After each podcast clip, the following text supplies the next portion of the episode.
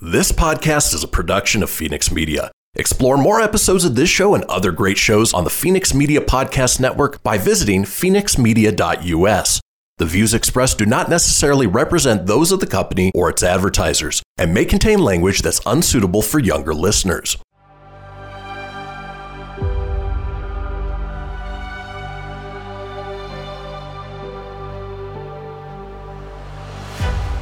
Thank you for tuning in to Silver Age Heroes Radio Theater. I'm your host, Christian Phoenix. Now, growing up as a comic book fan of the 80s and 90s, I've always been fascinated with how storytellers translated these iconic heroes from the page to film, television, and radio. Long before we got the big budget CGI epics we enjoy today, children gathered around their radios to hear their favorite do gooders come to life with little more than their imaginations and these broadcasts from a time long forgotten. I invite you to gather around your radio for this presentation of Silver Age Heroes Radio Theater.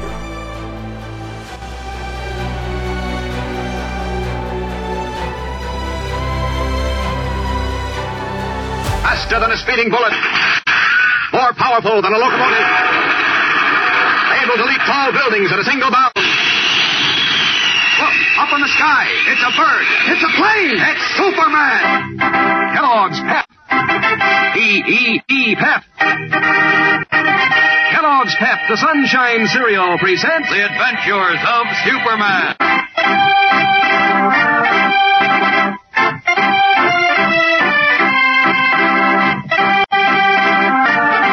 Today, Clark Kent completes his story of Superman's most unusual adventure and turns it in for publication, unaware that Lois Lane is foolishly walking into a mystery that will lead him into another dangerous adventure.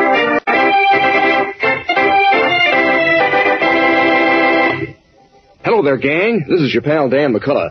Say, talk about big moments. Why, think how thrilled you're going to be one of these days when you have completed your collection of comic buttons from packages of Kellogg's Pet.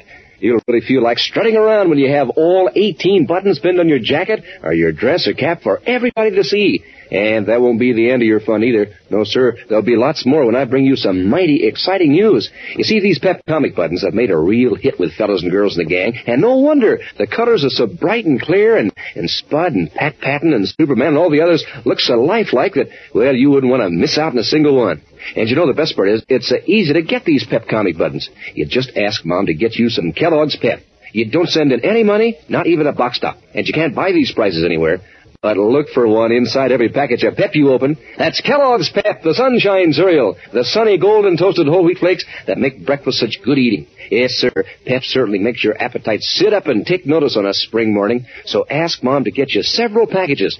Tell her that you want the good eating and the prizes from P.E.P., the Sunshine Cereal, Kellogg's Pep. And now, The Adventures of Superman. While writing the story of Superman's most unusual adventure on assignment from editor Perry White, Clark Kent recalled his harrowing experiences on the planet Utopia. Listen now as Kent continues. In all my life, no one ever came so close to discovering the secret of my true identity as did Zaran, cruel regent of Utopia. In fact, he was just on the verge of an experiment that would have confirmed his suspicions when the disintegration of the planet began. Immediately then, he ordered his army into waiting space shells and took off for an invasion of the Earth. Held helpless by the terrific force of gravity on Utopia, I was left to die with Jimmy and his friends Anthar and Poco. Then, one moment I was talking with Jimmy, a second later I disappeared from view as the ground opened under my feet and I plummeted down into darkness. Mr. Kent! Mr. Kent! Poco, what happened to Mr. Holy smokes! The ground's cracking right under us. Look out, Poco! I'm falling! I'm falling!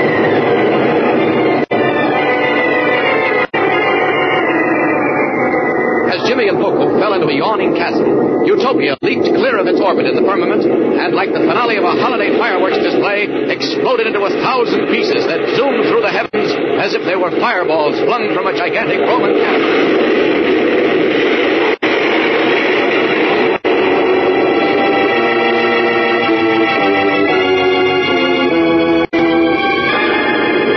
Free at last of the tremendous force of gravity that had held me immobile, I fought my way through mountains of stone, steel, and the rubble of broken buildings in a frenzied effort to find Jimmy. Then, just as I was about ready to give up, I saw the tiny figures of Jimmy and Poco hurtling toward me. Blasting my way toward them through tons of flying debris, I gathered up their unconscious forms and, covering them with my cape, rocketed through into clear space.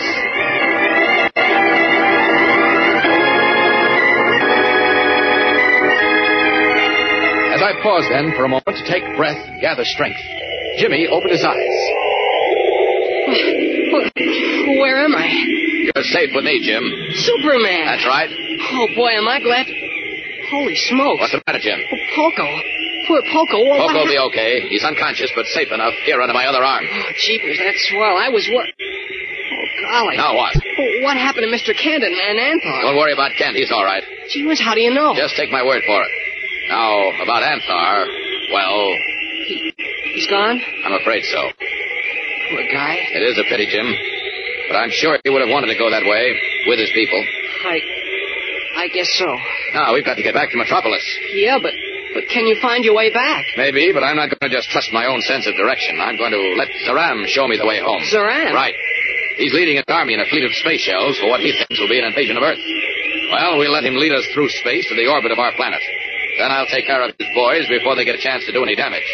Now, watch how fast we catch up with them. Away!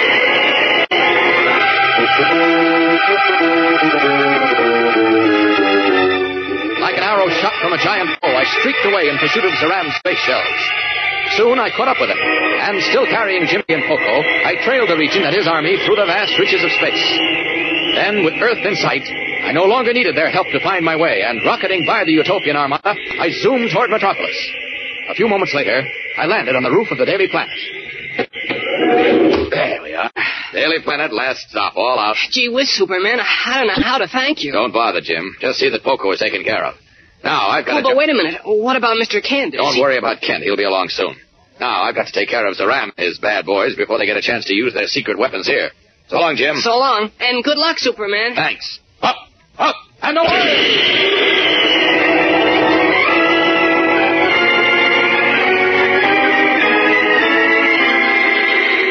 Hurtling back up into the sky, I met Zaram's army just as his space fleet was entering the Earth's stratosphere. Gathering speed, I crashed into the spearhead of the V formation. The force of my impact causing the powerful explosives inside the lead space shell to shatter it into a thousand pieces. As the others fell out of formation, I picked them off one by one, chasing them through the heavens until all seven of the tremendous space shells bearing Zaram and his fighting force were wiped out of existence. Then, plenty tired, even for Superman, I returned to the Daily Planet and, resuming my guise and garb of Clark Kent, returned to write the story of my adventure. I mean, of Superman's adventure.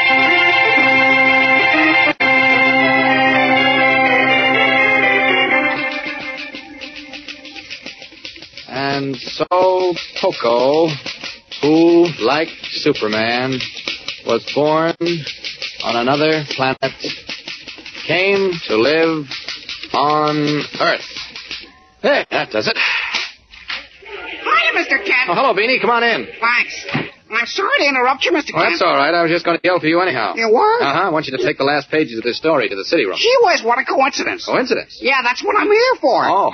I mean, Mr. Burroughs sent me to see if you have any more copy because he's making up the Sunday magazine section and... I see. Well, run along to Burroughs with this. Okay. Uh, I'll go in and tell the chief I've finished. Oh, gee whiz. I wouldn't go into Mr. White's office if I were you. Why? What's up? I don't know, except he's hitting the ceiling. Something about Miss Lane. Lois? What's she do now? Search me. Well, I'll find out right now. Disregarding Beanie's admonition, Clark Kent strides toward Perry White's office to find out why the editor is so furious with Lois Lane, unaware that what he is about to learn will lead him into a new and dangerous adventure as Superman. As we continue now, Clark Kent has just entered Perry White's office in time to hear the gray haired editor shout into his telephone.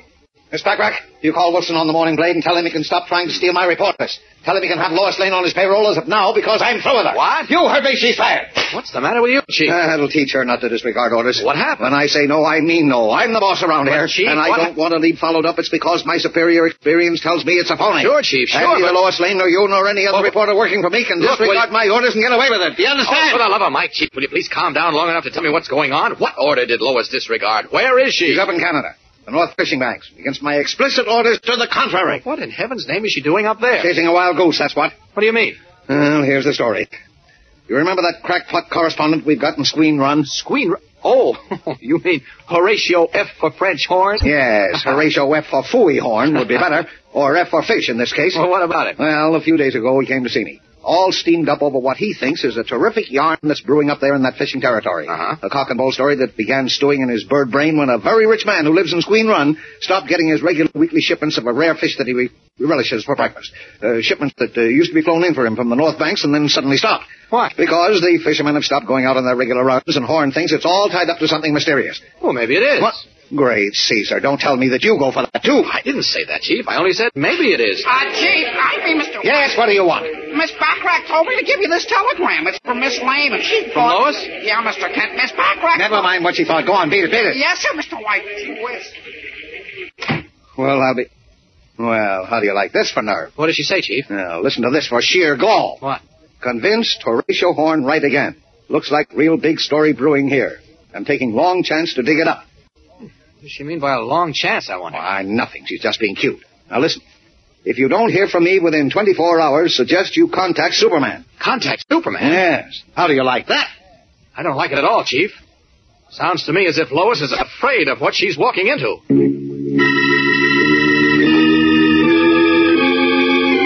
Clark Kent is right. Lois Lane doesn't know what she and the eccentric correspondent Horatio Horn are walking into. If she did, she'd be more than tempted to stop her investigation before she really begins. Monday, we begin a new Superman adventure that deals with deep mystery born of dark superstition on the stormy, fog-bound shores of the North Atlantic. So be sure not to miss a minute of it. And remember, if your community observes daylight time, starting next week, this program will be heard at the same hour. If you remain on standard time, it may be heard at a different hour. For exact broadcast time in your area, consult your local newspaper or mutual station. And remember, for breakfast, it's Kellogg's Pep. For excitement, the adventures of Superman.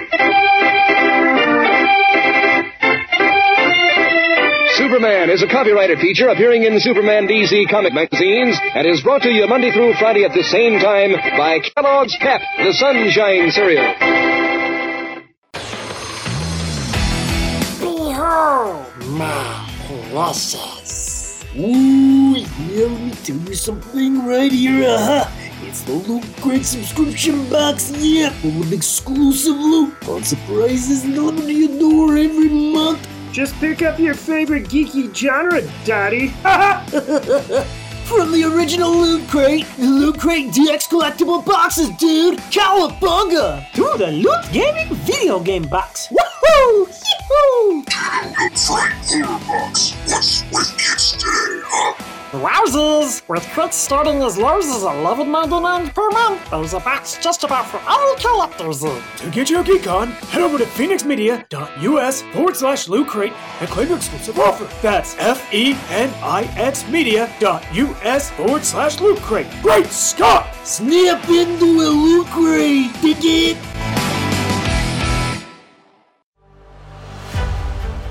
You're tuning in to Silver Age Heroes Radio Theater presented by Phoenix Media. Up in the sky, it's a bird, it's a plane. No, it's Superman. Faster than a speeding bullet. More powerful than a locomotive. Able to leap tall buildings at a single bound. Look, up in the sky. It's a bird. It's a plane. It's Superman. Kellogg's Pep. P-E-P Pep. Kellogg's Pep, the Sunshine Cereal, presents The adventures of Superman. Ray Clark Kent is worried that Lois Lane and Horatio Horn are walking into danger. And well, he might be, as we learn in a moment.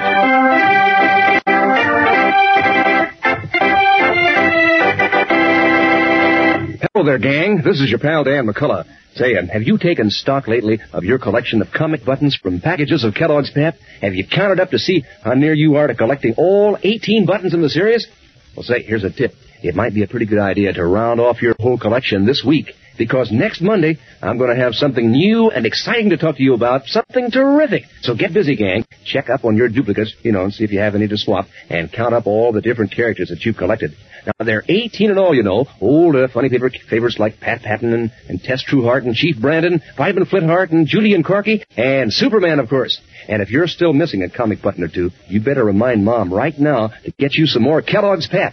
You don't have to send in any money, not even a box stop, and you can't buy these comic buttons anywhere. All you do is to look for your prize every time you open a new package of Kellogg's Pep. And look for some mighty delicious eating too, because Pep is loaded with that catchy sunshine flavor. Pep is called the Sunshine Cereal, and it's mighty good for you with its sunshine vitamin D and energy vitamin B1 added to good whole wheat flakes. So get your good eating and exciting prizes from PEP, the Sunshine Cereal, Kellogg's Pep. Now the adventures of Superman. When Clark Kent finished his assignment to write a feature story on Superman's most unusual adventure, he found Perry White in a raging temper, furious at Lois Lane. Finally calmed down, the gray haired editor of the Daily Planet told Kent the reason for his outburst was Lois's deliberate disregard for orders. That, flaunting his authority, Lois had gone off with Horatio Horn, an eccentric Daily Planet correspondent, to track down what Horn insisted were mysterious goings on at the North Fishing Banks in Canada. While White was telling this to Kent, a telegram arrived from Lois saying that she was now convinced that Horatio Horn had found a lead for a hot story, and ominously concluded with, If you don't hear from me in 24 hours, I suggest that you contact Superman. For a moment, Perry White stared at the telegram in his hand. Then, like an overloaded steam boiler, he exploded, accusing Lois of trying to be smart alecky. But Kent disagreed. Obviously worried, he said, No, Chief, I don't think Lois meant this to be smart alecky at all. No, no. Well, what do you think she meant? I think she's completely serious. Oh, rubbish. Well, what makes you so sure you're right? Why can't you believe she and Horatio Horn really did run into a hot story? Because I know that crackpot Horn well enough by this time not to fall for his hot leads. Chief, that doesn't mean that. What this- can you expect from a scatterbrain who's a part-time telegrapher, part-time justice of the peace, part-time amateur detective, and, uh, and what have Wait you? a minute, wait a minute. You can't overlook the fact that Horn did come up with one of the biggest scoops we ever ran. No, so he was lucky once. Does that make him a Walter Winchell? No, but he could be right again. Uh, he could be, but I say he isn't. All right, don't let's jump to conclusions. Now, tell me more about the story he and Lois are chasing down. I've already told you all I know. All you told me was that Horatio Horn came to see. Horatio F. Horn, if you please. F. For fish story. Wait a minute. Let's forget for a moment your personal feelings about Horn. Just tell me what he said. Well, he came dashing in to see me with a mad gleam in his eye and a high temperature. All steamed up over what he thinks is a mystery up on the Canadian fishing banks. How or where did he get the lead? Well, that is what really killed me. Why? It seems that a very wealthy character, who for some unknown reason chooses to live in Squeen Run, has for many years been getting a regular weekly shipment of a certain rare fish that he relishes for his breakfast. Yes. Well, as part-time telegrapher, Horn found out the shipments and suddenly stopped. When this, this fish eater began sending wires to Canada asking for reasons why. So? So, from the returning wires, Horn learned that the reason the shipments had ceased was that the fishing fleet had stopped making their runs. And that's what got him all hot and bothered. Oh, there must be more to it than that. Oh, sure. And I'll tell you what it is. The fishermen are on strike, or the fish aren't running, or the weather's bad, or any one of a dozen perfectly logical reasons. Mystery. Huh. Well, the only mystery is how a crackpot like Horatio Horn isn't in a padded cell. Mm, I'm sorry, Chief, but I don't go along with you. Granted that Horn isn't any great shakes of a reporter, Lois is. And she wouldn't send a wire like that because of a strike or a storm. I know it. Uh, how do you know it? Do you uh, read tea leaves, or do you look into a crystal ball? For one thing, we'd have had a report of a strike. For another thing, Yes? oh, I, I, I don't know. I, I just got a funny feeling, Chief. Call it a hunch if you like. But, Oh, here we go again. well, I'd feel a lot easier if I were with Lois right now. Is that so? Yes. Matter of fact, I think I'll zip up. to- You'll do nothing of the kind. Oh, now look, Chief. You heard me. But Chief, You I- stay right where you are. Won't you set foot out of this office without my okay, or so help me, Hannah, uh, you're through. You understand? Well, okay, Chief. You win. For now. But I can't promise to make this arrangement definite.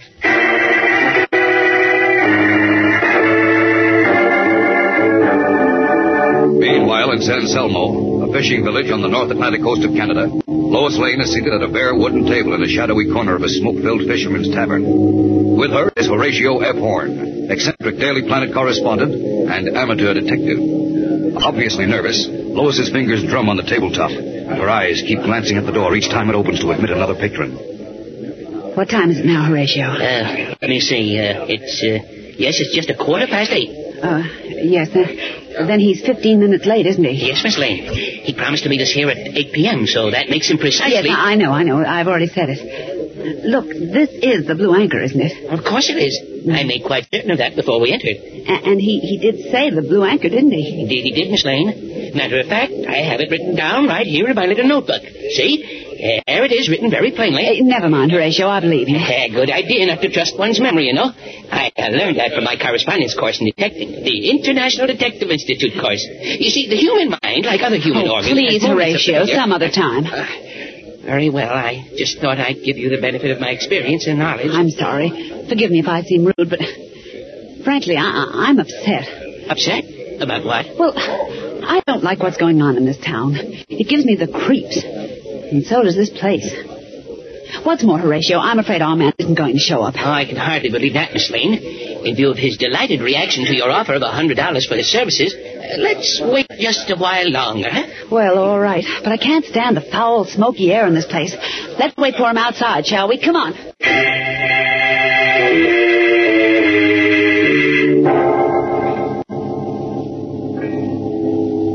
Feel better now, Miss Lane? Oh, much. Another five minutes in there, and I'd have passed out. Uh, would, uh, would you like to borrow my coat? No, no, thank you. I'm not chilly. I'm just creepy. Creepy? Uh huh. This fog and this mournful clanging of those bellboys and. Well, uh, the whole atmosphere of this village just oppresses me and makes me. Miss Lane, I think. What's the matter? Yes, it is. Look, it's him. Oh, Thank heaven. Uh, good evening, Mr. Barnaby. Evening. We just about given you up. yes, as a matter of fact, uh, w- we arrived at the conclusion that uh, you decided not to go through with our bargain. Yeah, right, mister. I ain't going to do it. No, look You're not here. serious, Mr. Barnaby. Yes, ma'am. But I ain't moving offshore. But you agreed. Wait a minute. Why have you changed your mind, Mr. Barnaby? Yes, by Gulliver, why? For the same reason that no other man in his right senses is put out to sea from the shore for more than two weeks. Will you please tell us what in heaven's name is going on here? What's keeping the fishermen ashore? Something out there in the ocean. That's what everyone keeps saying. Something out there in the ocean. Can't you be more explicit? Yes, just what is out there? Well, I I can't tell you. What? Except it. Well, it's like nothing human eyes has ever seen before.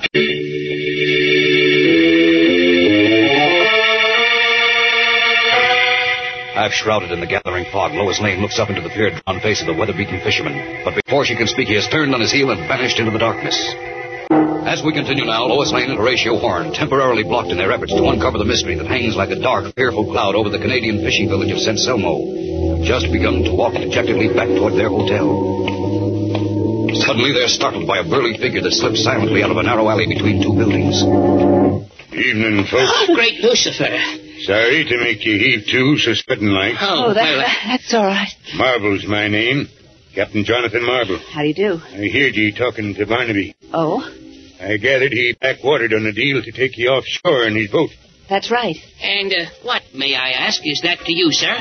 Do you really want to go out there and see what's keeping the fishing fleet tied up at the docks? Yes, by Gulliver, we certainly do. Would you take us out? Aye, that I will. For two hundred dollars in advance. Two hundred. Captain Marble, you've got a deal. Hold on. Before you set foot aboard my boat, it's only fitting that I warn you. You may never come back to shore alive. Well, wh- why do you say that? Look, if going offshore is so dangerous, why are you so willing to take the chance? My reasons, ma'am, is private. Now, do you or don't you want to go? No, no, I say we better wait. We're not waiting for anything. Captain, where's your boat and how soon can we shove off? He's tied up at the foot of the street. Good. I can be ready to sail ten minutes after we get aboard. But remember my warning, because once we get underway, I ain't turning back. I understand. Let's go.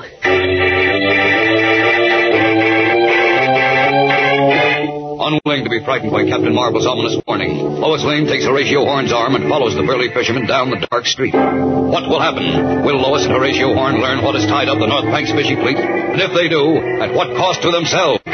All we can tell you now is that Superman is soon forced into action. So don't miss a single episode in this new and thrilling Superman adventure, The Phantom of the Sea. Be sure to tune in again tomorrow. Same time, same station. And remember, for breakfast, it's Kellogg's Pep. For excitement, the adventures of Superman.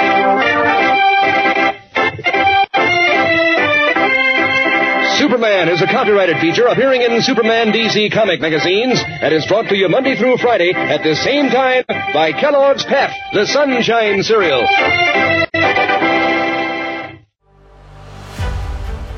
You're tuning in to Silver Age Heroes Radio Theater presented by Phoenix Media.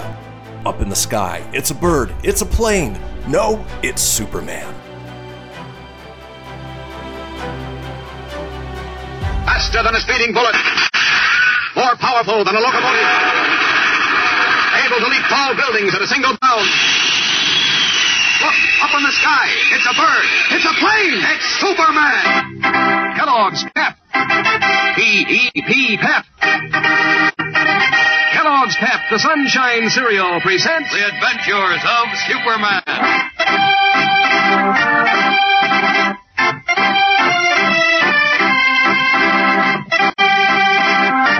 Today, Lois Lane comes face to face with the mystery of the sea, while Clark Kent, worried and concerned, is still forced by editor Perry White to remain in Metropolis, although a sixth sense tells him that Lois and Horatio Horn are about to expose themselves to grave danger.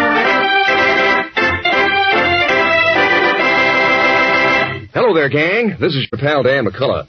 Say, nowadays the theme is hurry, hurry, hurry. See if you can be the first in your crowd to collect all 18 of those exciting comic buttons from packages of Kellogg's Pep. Yes, sir. Get your collection complete before I bring you some exciting news next week. Why, think how proud you'd feel with all those bright colored gleaming buttons pinned on your jacket or your dress or cap. And if you were the first in your gang to have them all. So if you have a duplicate that you haven't traded yet, you better hop to it. And be sure to be on hand for the exciting moment when Mom opens a new package of Kellogg's Pep.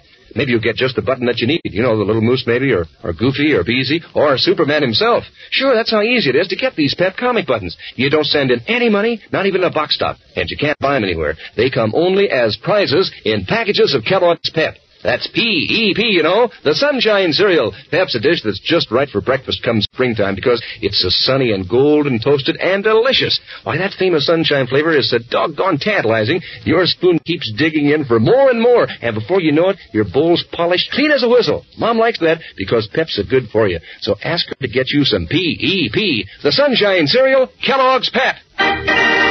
Now, the adventures of Superman. The cold and clammy fingers of fear seem to have fastened on the tiny fishing village of San Selmo on the Canadian Atlantic coast. Women and children speak in hushed voices behind drawn blinds, and strong men who fear nothing human move with suspicious caution along the village's fog shrouded streets. At the docks, the sturdy fishing fleet lies desolate and deserted. No boat will venture offshore so long as the deep dark ocean contains what the villagers refer to as the thing. In an effort to solve the mystery, Lois Lane and Horatio Horn, an eccentric Daily Planet correspondent who fancies himself a detective, have come to San Selmo. Unable, however, to secure any information from the obviously terror-stricken natives, they engaged the services of Captain Jonathan Marvel, a burly, gruff-speaking skipper, who agreed to take them to the offshore fishing grounds in his boat. But not before he warned. It's only fair to tell ye that if we meet up with what's out there, ye may never come back to shore alive. As we continue now, we join Lois and Horatio Horn aboard the Nancy Ruth, Captain Marvel's diesel-powered fishing boat. A swirling gray fog is closing in over the choppy waters as the boat heads eastward toward the open sea. Listen. Fog's getting thicker, isn't it, Captain Marvel? Aye, Kind of, uh, choppy, too, isn't it? all right. Uh, look, Miss Lane, maybe we'd If better. you're going to suggest turning back, Horatio, skip it. I wired the first installment of this story to the paper before we came aboard, and I'm staying aboard until we see what's out here, and that's final. Uh, remember Captain Marvel's warning, Miss Lane. I don't think he was serious. Were you, Captain? Aye, I was. You may judge better for yourself when you lay eyes on the thing. Have Have you ever seen it? Aye, that I have. And a fearful sight it is, too. One that makes strong men shudder with sudden weakness, and weaker men faint dead away. You see, Miss Lane, i- it's no laughing matter. Nobody's laughing, Horatio. But I'm certainly not going to let anything frighten me until I see it for myself and make certain that it is real. Just be patient, ma'am. You'll see for yourself, and may the Lord protect you.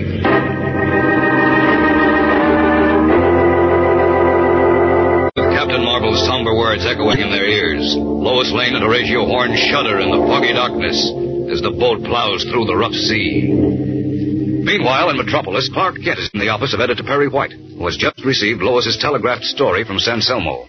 Well, I'll be. What is it, Chief? Great Caesar's Ghost. Well, Chief, for Pete's sake. Now, wait, Kent, wait. Let me finish this. Hmm, The way your eyes are bulging out of your head, I'd say Lois's first dispatch has you convinced she's really run into a story up there. Yes, but, but, but- oh, well, this just can't be. Well, do you mind letting me read it so I know what you're talking about? No, no, no. Here, here, read it. Read Thanks. It. Is it possible that people still fall for such a superstitious tripe in the 20th century? Hmm. entire local fishing industry is paralyzed by an unreasonable fear of some apparently frightening thing said to be seen at the north fishing banks about three miles offshore. Uh, Now, does that make sense to you, Kent? wait a minute, Chief. Questioned by this reporter, natives refuse to comment beyond the statement that there's something out there in the sea. Of all the ridiculous rubbish. Mm, I don't know about that, Chief. Well, there certainly isn't anything supernatural. Oh, of course not. Then why all the fuss? I tell you, Lois and Horn are making up something out of nothing in order to justify that trip. And I tell you, that's nonsense. Then will you please explain what this is all about? I don't know, but, but it, it sounds as if. As, As if, if what? Well, you know how some people believe in legends. Yes. This may be the beginning of a superstitious legend. All the more reason for ignoring it. Oh. We're running a newspaper, not a ghost story magazine. On the other hand, Lois reports the entire village affected. Now, that sounds like more than just a legend. Oh, come now, Kent. Oh, now, wait. I, I don't mean to imply that there actually is a supernatural monster in the sea off San Selmo. Then what do you mean? I don't know exactly, Chief, but. Uh, don't tell me. Well- don't tell me. You've got another of your hunches. That's right. I've got a feeling there's something important behind this mystery, something too big for Lois and Horatio Horn to handle alone. And great big strong you wants to go up there and help them. Is that it? Well, You'll get it out of your head, Kent. You're staying here. but Chief, Lois is. We'll obvi- find out just what's going on with Lois right now. What are you doing? Making a call to. Oh, uh, Miss Backrack. Uh, put through a call for Lois Lane at the Fisherman's Inn. Yeah, that's right. It's in St. Selmo, Canada. No, no, Selmo. S E L M O. Yes, and hurry it up. I know, I know, but this is an emergency. Well, now, what do you expect to learn from talking with her? Well, for one thing, I'll find out if her story's on the level. Then we'll see what we'll do about it. Well, uh, until then, you stay put. Once again prevented from following a hunch, Clark Kent, in reality Superman, is forced to fidget uneasily in Metropolis. While aboard Captain Marvel's boat, Lois Lane and Horatio Horn move closer and closer to the mystery of the North Fishing Banks. Haven't we been running more than half an hour, Horatio? Uh, let me see. Uh, yes, Miss Lane. It's been exactly 55 minutes since we left the dock. Do you do you think Captain Marvel has lost his way in the fog? I doubt it. There's quite a sea running. Chances are it held us back somewhat. Oh. Horatio, Yes, Miss Lane. do you well that is I mean how do you feel about Captain Marvel? Uh, what do you mean? Do you trust him? I, I mean, do you think that he Look sharp, Nate. Uh, what's that, Captain? Look sharp now. We're coming on the fishing banks. You you mean this is where the the thing is supposed to be? Aye. It was in these waters it was last seen. Hold my arm, will you, Horatio? I- I'm afraid of falling overboard. Uh, don't worry, Miss Lane. I'll hold on to your back, Oliver. Uh, Captain Marble, What do you want? how are we going to see anything? Uh, in this fog, I mean. It's beginning to lift. He's right, Horatio. It is. You see good enough. If there's anything to see, Say, what's that out there dead ahead? It looks like a. It's a oh, it looks like a couple of red light buoys. no light buoys out here. Well, then what could... That's it. on? Why haven't I did? The, the, the thing? I. How do you believe me? Great Lucifer, just look at the size Those, those huge, red glowing eyes. Part of it lashes the sea into foam. Good. It's seen us. What? Look, it's coming toward us. Keep out of it. So it is. Swing the boat around. Swing it. Hurry! It's going to rampage! Come on! As Captain Marvel swings his boat in a dangerously sharp turn, Lois Lane and Horatio Horn stare in terrified disbelief at what appears to be a huge red-eyed sea monster rushing toward them. What will happen now? As we continue now, Captain Marvel, disregarding the rough sea, is swinging his boat in a sharp U-turn in an effort to escape from what appears to be a huge red-eyed sea monster, bent on ramming the fishing craft. Standing in the stern with Horatio Horn, Lois screams a warning as the boat heels over until its gunnels are almost underwater. Captain Marvel! Look out! We're going to capsize! Hang on, or you go overboard! Ah, There! We made it! Oh, thank heaven! But we're not safe yet, by Gulliver.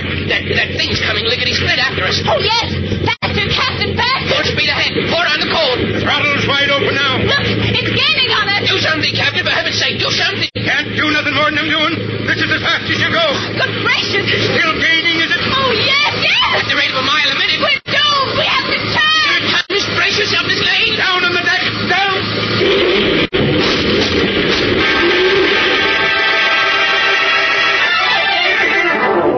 For a split second after the crushing impact, Captain Marvel's sturdy fishing boat makes a valiant effort to remain on its keel. Then, heeling over sharply, it capsizes, spilling its skipper and passengers, Lois Lane and Horatio Horn, into the cold, dark waters of the North Atlantic. What is this thing that appears to be an angry, monstrous creature of the sea? And what will happen now to Lois and her two companions? While Superman, prevented by Perry White from following his hunch, is still in Metropolis, fretfully pacing the floor of White's office in his guise of Clark Kent. There are thrills and excitement ahead in Superman's adventure with the Phantom of the Sea, so don't miss a minute of it. Be sure to tune in again tomorrow, same time, same station.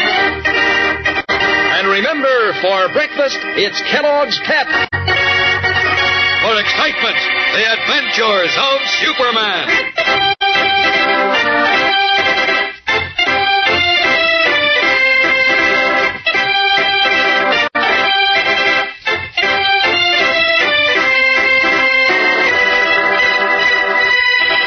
Superman is a copyrighted feature appearing in Superman DC comic magazines and is brought to you Monday through Friday at the same time by Kellogg's Pep, the Sunshine Cereal.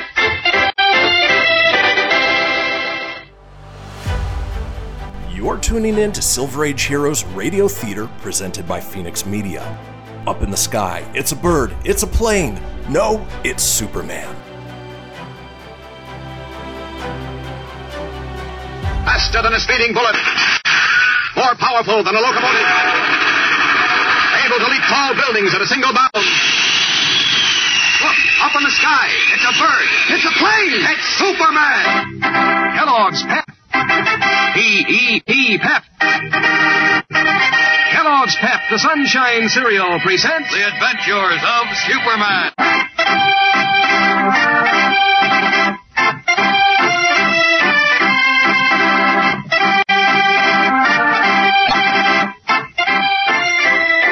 Today, Clark Kent as Superman finally reaches the scene of the mystery, but evidently too late.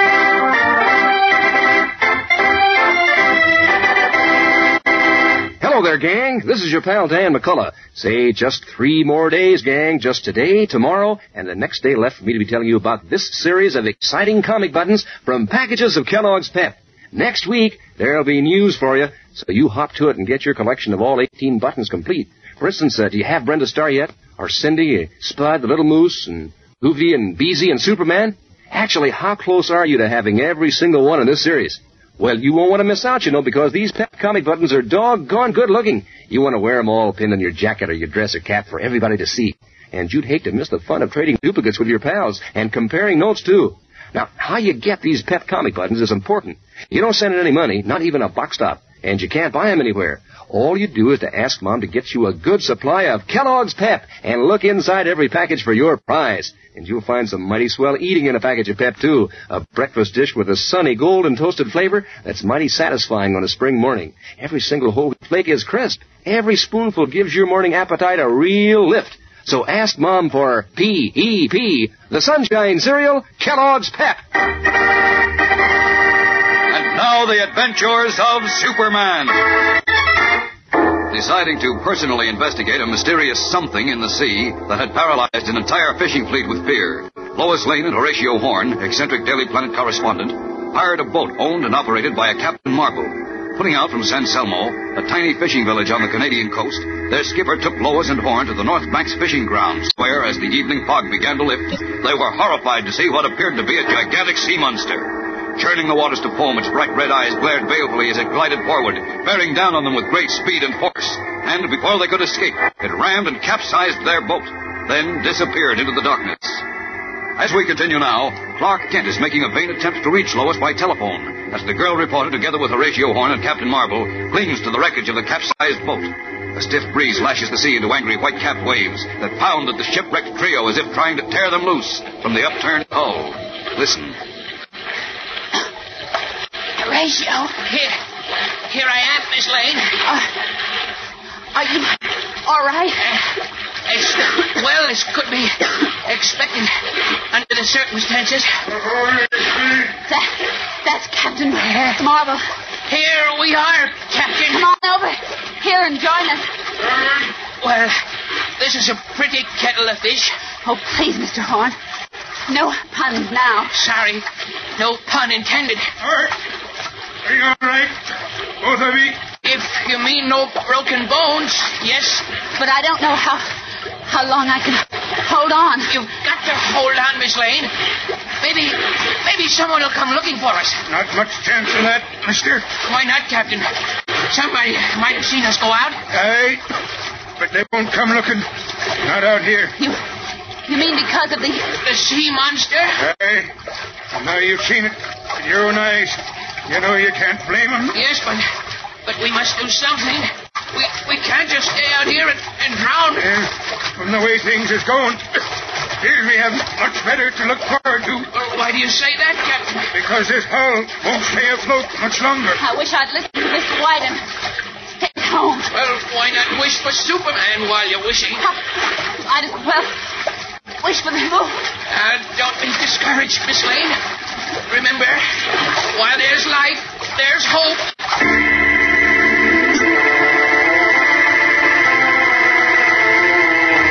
While Horatio Horn tries valiantly to bolster up Lois Lane in the face of Captain Marvel's glum forecast of doom, Clark Kent paces the floor in Perry White's office at the Daily Planet, where they are both waiting for a long distance phone call to be put through to the girl reporter. Oh, for heaven's sake, Kent, will you please stop pacing the floor? I'm sorry, Chief, but I can't help being nervous. Oh, sit down and relax. Wearing out my rug isn't going to help matters. Why don't you practice what you preach? Huh? Huh? What do you mean? You're just as worried as I am. All right, all right, so I'm worried. Who wouldn't be? We've been waiting over an hour to get that call through to Lois in St. Selmo. Why in tarnation should it take so long? I don't know. Maybe they can't locate her. Maybe she's out. Oh, what will she be doing out at this hour of the night? She could be following up a lead. Well, the phone. I'll get it. I got it. Hello? Yes, Miss Backrack. Did you... What? Still haven't located her. Great secret. Well, did they say when? w- w- wait a minute. What's that? She went where? Never expect to see her again. What's that? Uh, be- because what? Great Scott, are you sure? Kent, for Pete's No, sake. that won't be necessary. Thank you, Miss Backrack. Oh, what's happened, Kent? What's the matter? Lois and Horn hired a boat and went out to the fishing ground several hours ago to locate the sea monster. Good heavens. They haven't been seen or heard from since. And From what the St. Selmo telephone operator told Miss Backrack, the villagers never expect to see them again. That's impossible. Well, maybe, but this time I'm going to follow my hunch to St. Selmo, so don't waste your breath trying to stop me. Now thoroughly alarmed, Clark Kent rushes out of the startled editor's office and, locking himself in his storeroom, strips off his street clothes to stand revealed as Superman. Up with this window. Now, out and away! Rocketing up into the night sky, the Man of Steel darts eastward to the sea, then veers left and streaks along the North Atlantic coast toward Canada. In a few moments, he covers the vast distance from Metropolis and drops down behind the Fisherman's Inn in San Selmo. Then, swiftly resuming the guise and garb of the mild mannered reporter, Clark Kent, he strides into the deserted lobby of the small hotel and approaches the elderly clerk who snores peacefully in a chair behind the desk. Uh, excuse me. Excuse me. Uh, What, what's that? sorry to wake you, but I'd like to. Oh, that's all right, young man. What can I do for you? I'm looking for a young lady, a newspaper reporter. Reporter, you say? Yes, her name is Lois Lane, and I understand she went out to the fishing grounds in a hired boat. Do you happen to know if that's true? Uh, as far as I know, it is. And if it is true, don't ever expect to see her again. Alive, that is. Why do you say that? 'Cause there's something out there, that's why. And if she and Mr. Horn, that's feller with her, if when they saw it, they're plumb goners. Now, look, can you give me any idea whose boat she hired? Well, they're here to make a deal with Ike Barnaby to take 'em out. Hmm. Tell me where this man Barnaby lives. Yep, but it won't do any good. Why not? 'Cause if he took 'em out, he don't live there no more. Please tell me where to find his place. Uh, just as you say, Ike's shack is down at the foot of the next street, alongside this mooring dock. Thanks very much. Good night.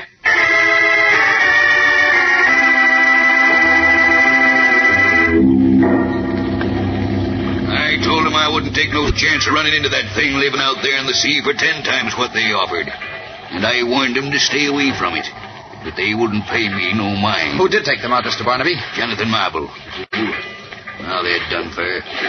Three of them. What makes you so sure? As the run shouldn't take more than an hour.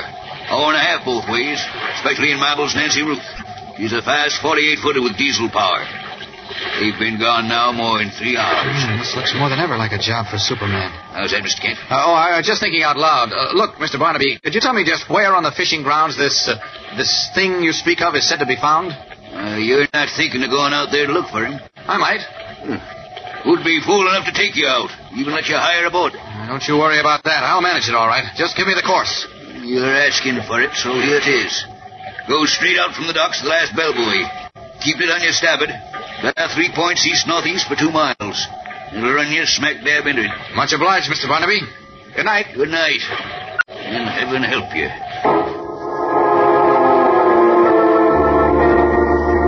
Leaving the puzzled fisherman shaking his head sadly, Lark Kent ducks behind a darkened shack and once again resumes his true identity of Superman. And a moment later, he takes to the sky in search of his friends. Will he find them? As Superman takes off in an effort to find them, Lois Lane, Horatio Horn, and Captain Marvel are still floundering in the angry waters of the cold North Atlantic. Cramped and nearly frozen, they cling for dear life to the fast sinking hull of their capsized boat. Only a few minutes left before this hull goes under. Oh, that, that's a uh, happy thought, Captain. Quick, let go and swim away from this hull. Fast as you can. Oh. She's going under. Who Uh-huh. can swim? I, I can't move a muscle. I'll help you, Miss Lane. All right. Now, push away with your legs. Go. Uh, Well, there goes the Nancy Ruth. Best boat I ever owned. Swim fast, or the suction will drag you under.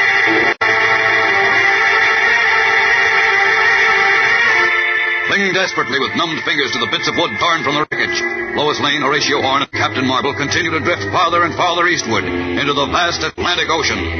Meanwhile, Superman has arrived at the spot where they first capsized, and hovering in midair, vainly scans the angry white-capped waters. This is where Barnaby said they went, but they're not here now. Where can they be? I must find them. I must. Away! Unaware that the tide has carried his friends out to sea, Superman continues his search of the area, his keen eyes scanning the dark waters as he skims low. How will Superman find the shipwrecked trio? And will it be in time to save them all from serious injury or worse? Perhaps he may even run into the so-called sea monster. Now that Superman has gone into action, there's excitement ahead in this mysterious story of the Phantom of the Sea. So don't miss the next episode. Be sure to tune in again tomorrow. Same time, same station. And remember, for breakfast, it's Kellogg's Pep. For excitement, the adventures of Superman.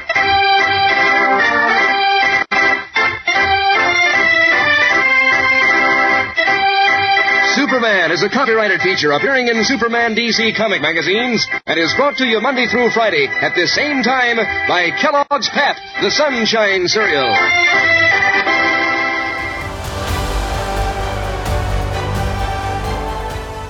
Get this and previous episodes of Silver Age Heroes Radio Theater wherever you get podcasts or by visiting phoenixmedia.us forward slash Silver Age Heroes. Join us again, same bat time, same bat station, for another presentation of Silver Age Heroes Radio Theater. Excelsior!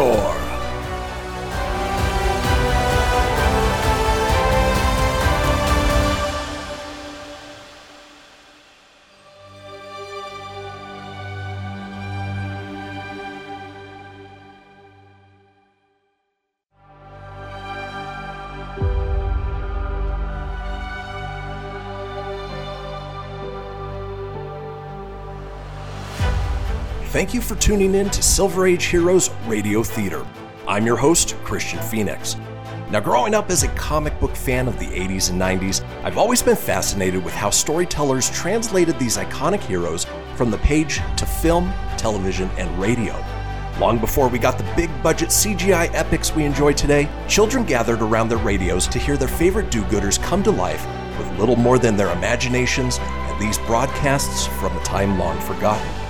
I invite you to gather around your radio for this presentation of Silver Age Heroes Radio Theater.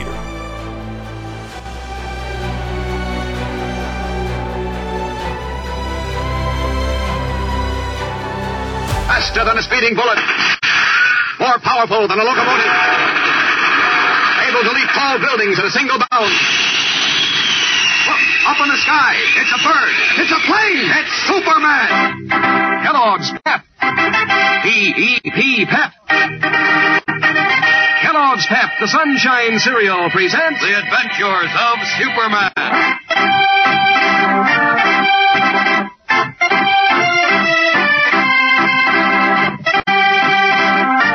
Today, after rescuing three people from almost certain death, Superman sets out to prove that the mysterious creature of the North Fishing Banks is not a supernatural monster of the deep.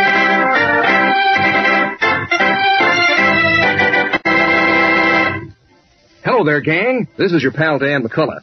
You know, gang, I've been hinting at some big news that I'm going to have for you on Monday.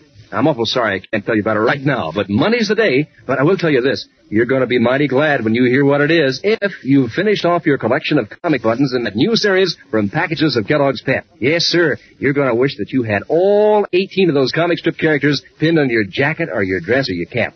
Vitamin Flintheart and the Spud and Superman and all the rest. Boy, you'd hate to miss out on a single one of those nifty comic buttons, wouldn't you? They're so bright colored and smart looking. The pictures show up so clear and sharp against that gleaming white background.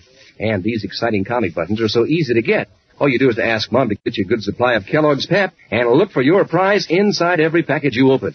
And you don't have to send in any money, not even a box top. And you can't buy these comic buttons anywhere, but you get one plus loads of good eating in every package of Kellogg's Pep, the whole wheat flakes with that catchy golden toasted flavor that always tastes like more. Pep's good for you too, sure. It has extra amounts of vitamins B1 and D. So remember, gang, complete your collection of comic buttons from P.E.P., the Sunshine Cereal, Kellogg's Pep.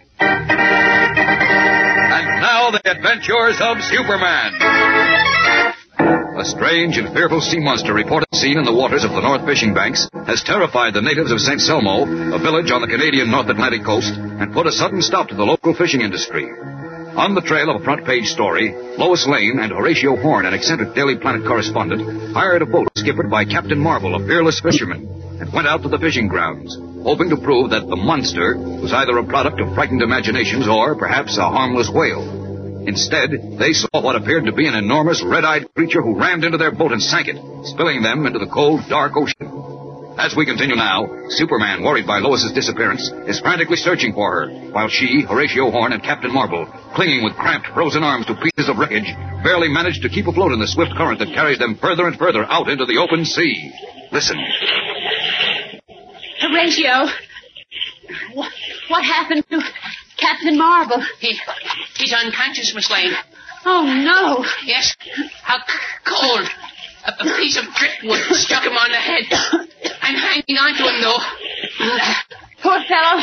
Maybe he's better off that way, though. What do you mean? Oh, let's face it, Horatio. We'll, we'll never be found. You mustn't Oh, give up. What's the use? It only prolongs the agony. No. No, remember, while there's life, there's Oh, hope. no hope left anymore. Look. What's that? What, Horatio? Looks like a bird. Skimming the water. What of it? Frank Lucifer. Can it be? What? Yes. Yes, I think it is. Is, is what? Miss Lane, we're saved. We're saved. Good heavens!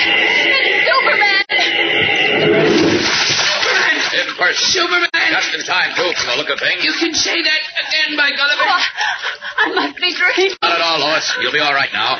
None of this harm with you. There. Captain Marble. I got him. Now you, Mr. Horn. Superman, how did you know? How did you ever find Never mind the questions now. You're all in bad shape. So here we go back to St. Selmo. Up and away! it?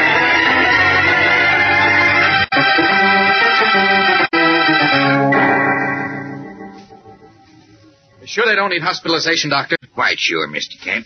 They're just suffering from shock and exposure. Good. Nothing that warmth and rest won't take care of. That's fine. Oh, oh, what about Captain Marble? Oh, Is he's he... got a nasty head cut. Took four stitches. oh But he's asleep now and resting comfortably. Oh, I'm glad to hear that.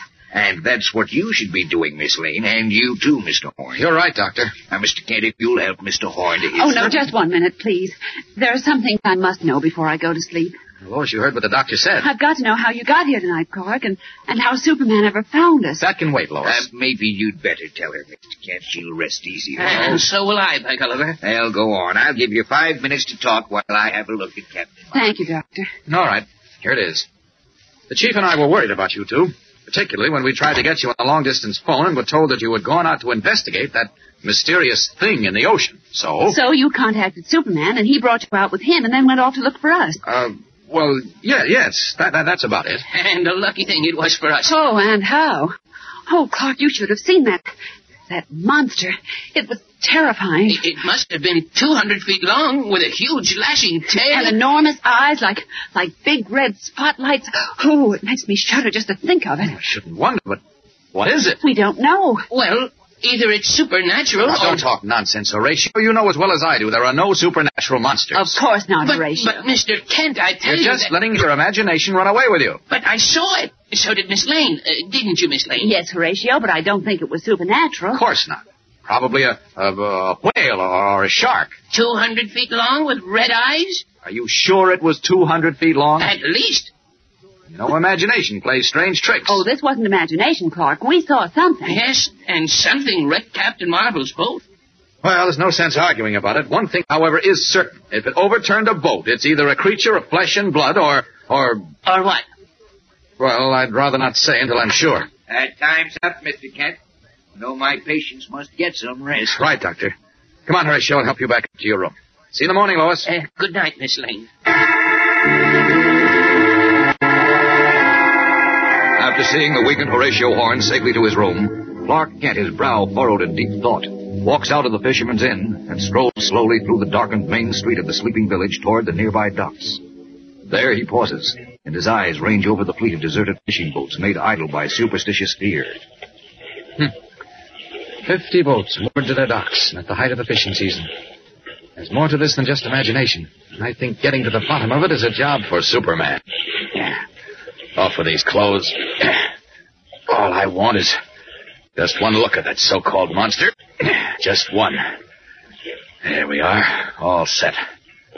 Now for a quick trip offshore. Up and away! Rocketing into the sky, Superman streaks away over the dark ocean and is soon lost to sight. Meanwhile, back at the inn, Lois Lane, still nervous and unable to fall asleep, is standing at the window of her room looking out at the beach. The sky is cloudless now, and a brilliant half moon bathes the white sand and the black water in an eerie glow. Suddenly, Lois stiffens. The fingers of her right hand clutch at her throat. Her mouth gapes open, and her bulging eyes become bright with terror. Then, without warning, she turns, tears out of her room, and dashing across the corridor, pounds like mad on Horatio Horn's door. Horatio! Horatio! Horatio, wake up! What's in my Hurry! For heaven's sake, hurry! All right, just a minute. Yeah, well, well, what's the matter, Miss Lane? Horatio, come into my room. Is something wrong? You'll see in a minute. Come on, Horatio. There. Look out the window. Great Lucifer. The monster's just off the beach. Yes. And Horatio, look. He seems to be coming closer and closer to the beach. Terror stricken, Lois and Horatio Horn watch the two flaming red eyes of the mysterious sea monster move closer and closer to the white sand of the beach. Does the strange creature, whatever it is, plan to leave the water and invade the land? And now back to the adventures of Superman. With Superman far offshore searching for the mysterious sea monster, Lois Lane and Horatio Horn saw the strange, fantastic creature wallowing in the water less than 50 yards off the beach in front of the inn at which they are staying. As we continue now, Lois and Horatio are moving quietly across the beach toward the water's edge, clutching each other's hands. I don't see its red eyes anymore, Horatio. Uh, Neither do I, but, but there's something black in the water. Uh, Miss Lane, we'd better not go down there alone. Uh, let's go You know back. as well as I do that no one in this village would go within a mile of the, the monster. But, but What if it leaps out of the water and attacks us? That's a chance we'll just have to take, Horatio. What about Mr. Kent? Why can't we get him? Oh, he's worse than useless. Now stop, Tremley. I, I, I can't help it. Look, Irvin, look, I must- Horatio. What? What? What? What? In the water. The, the two red What? eyes. He's coming for us. No, no, he's backing away. Look at his body. It's sinking. He's going under. Great Lucifer! Now he's gone. Oh, thank heavens! Wait a minute. What? There's something else down there. Where? See it? Half out of the water. Oh, what is it? I don't know, but I'm going to find out. Come on, Horatio. Miss Lane, don't be foolhardy. I feel perfectly safe so long as I'm with you, Horatio. Oh, I wish I felt that way. All right, now this is far enough. Now, come on, shine your flashlight on it. Uh, uh, okay. There. The light is directly on it. See? Wait, it's a capsized boat, a fishing boat. Wait a minute. Horatio. What? Look at the name on that stern. The name. The Nancy Ruth. Great Lucifer. It's Captain Marble's boat. The boat we saw sink three miles offshore. Now that proves it. That proves it, Miss Lane. What does it prove? Well, we saw that boat sink in 50 feet of water less than two hours ago. Yes? Now, no living thing could have raised it from the bottom of the ocean and brought it into shore. So that means the monster must be supernatural.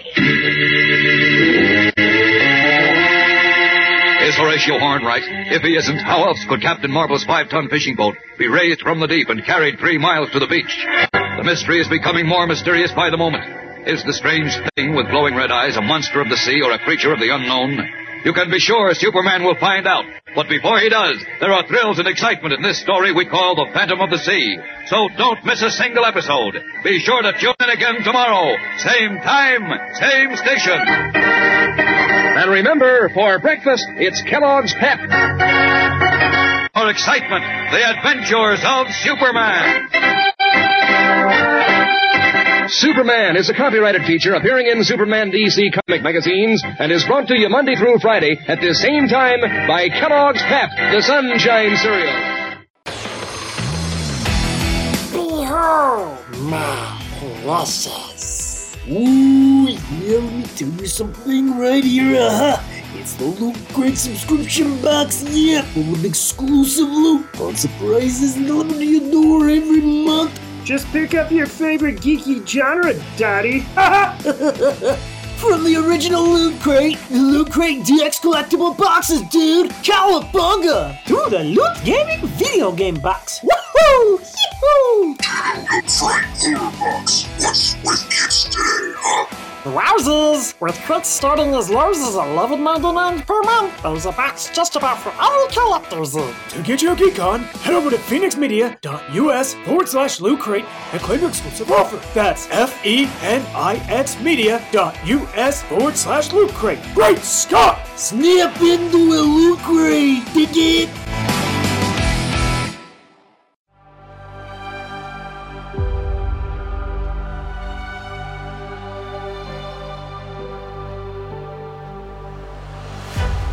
Thank you for tuning in to Silver Age Heroes Radio Theater. I'm your host, Christian Phoenix. Now, growing up as a comic book fan of the 80s and 90s, I've always been fascinated with how storytellers translated these iconic heroes from the page to film, television, and radio. Long before we got the big budget CGI epics we enjoy today, children gathered around their radios to hear their favorite do gooders come to life with little more than their imaginations and these broadcasts from a time long forgotten. I invite you to gather around your radio for this presentation of Silver Age Heroes Radio Theater.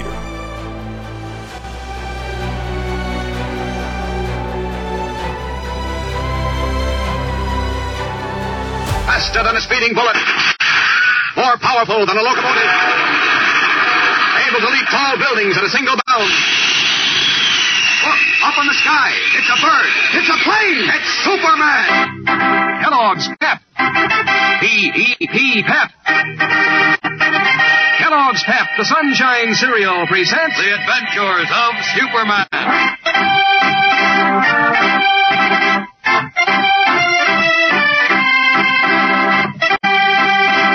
Today, Clark Kent, accompanied by Lois Lane and Horatio Horn, has his first encounter with the mysterious sea monster of St. Selmo with disastrous results.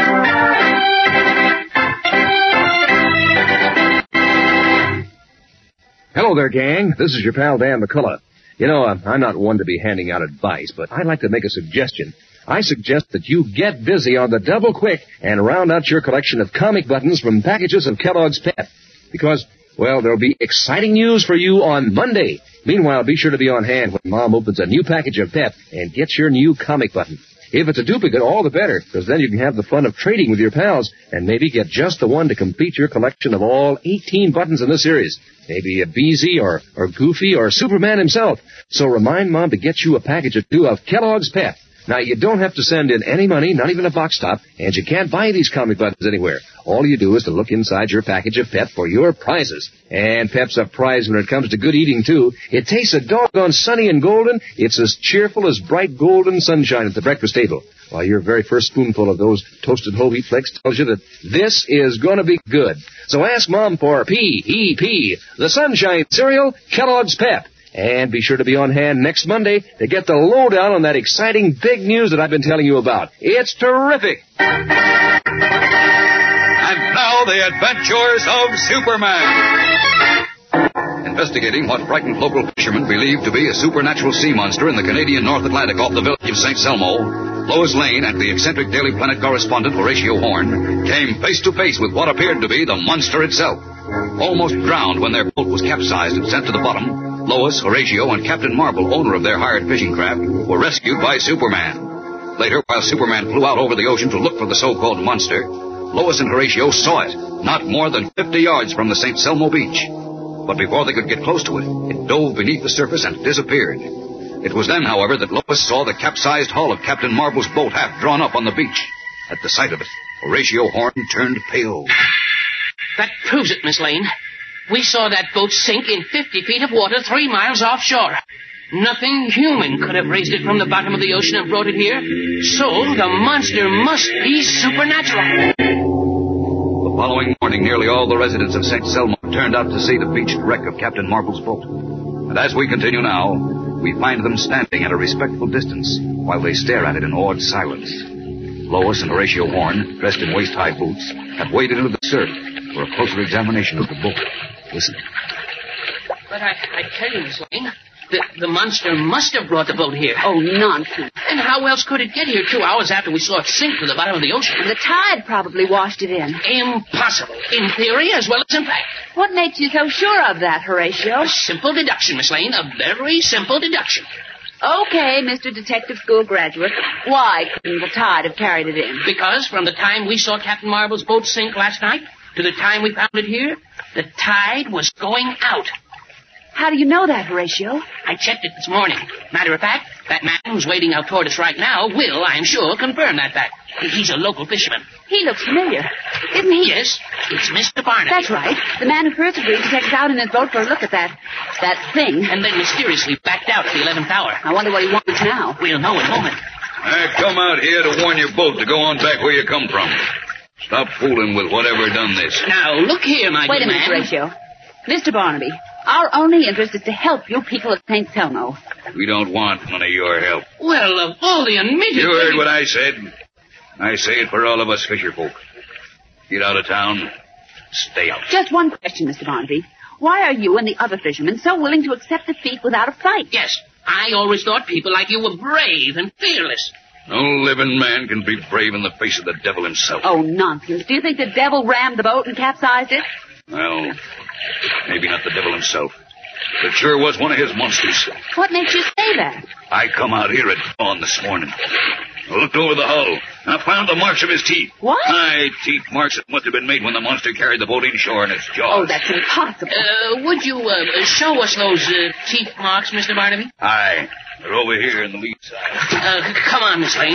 This should be interesting. It certainly should. Oh, good heavens. What's the matter, Miss Lane? There's Clark Kent on the beach. Oh, so it I is. forgot all about him and the excitement. He must be worried. We're supposed to be under doctor's care, you Well, know, he Horatio. can see that we're all right. Well, I'd better go ashore and reassure him. Oh, very well. I'll have a look at what Mr. Barnaby calls the monster's Oh, teeth marks. Okay, I'll see you later. Be right with you, Clark.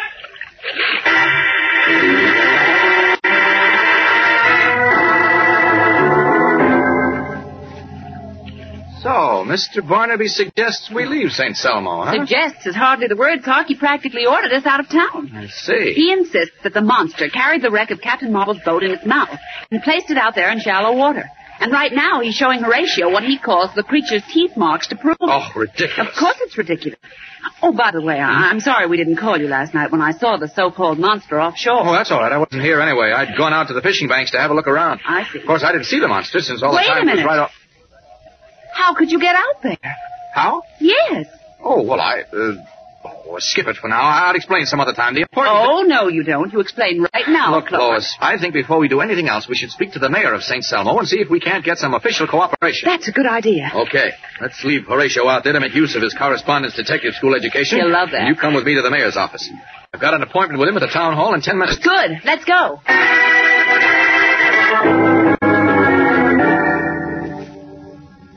Of course, Mr. Kent. I've already communicated with the Coast Guard. Oh, fine. But they treat the matter lightly, as though it were a, a practical joke. You mean they don't believe you? Well, that's what it amounts to, Miss Lane. Did they refuse to help you? Well, after a while, when I persisted, they promised to send a patrol boat uh, tomorrow or perhaps day after tomorrow. Good heavens, that... That's too indefinite. Look, Mr. Mayor, if you'll help me, I think I can clear up this mystery. What can I, a single individual and a mortal man, do to help? Well, first you must do everything you can to convince your people they have nothing to fear.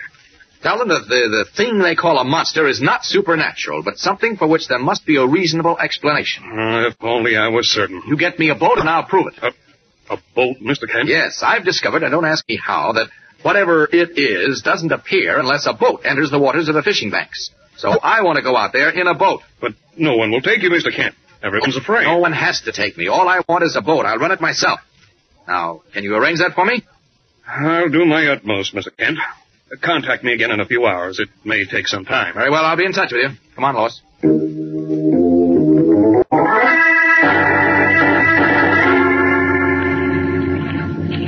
Now, don't you worry about your boat, Mr. Barnaby. I know how to handle it all right. But you don't know these waters, Mr. Kent.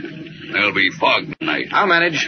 And if I should have an accident, you'll be paid for the boat. Aye. But who's going to pay for your life? Why are you so sure I'm going to lose my life, Mr. Barnaby? Because I know better than you what you're running into. A monster wrecked Jonathan Marble's boat last night. All but killed him and them two passengers of his. Maybe you won't be so lucky. I'll take the chance. Well, it's your life. But don't say I didn't warn you. I won't. Cast off, please.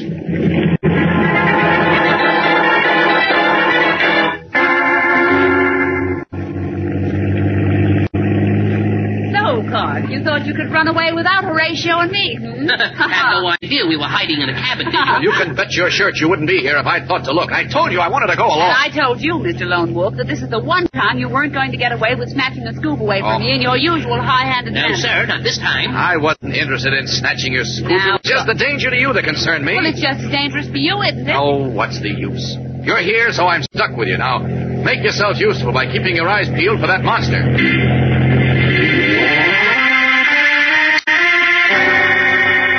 As we continue now, the cabin cruiser with Clark Kent at the helm is plowing through the Canadian North Atlantic waters. Night has fallen, and a light fog hangs low over the vast ocean whose blackness is broken only by a whitish foam that caps the angry waves.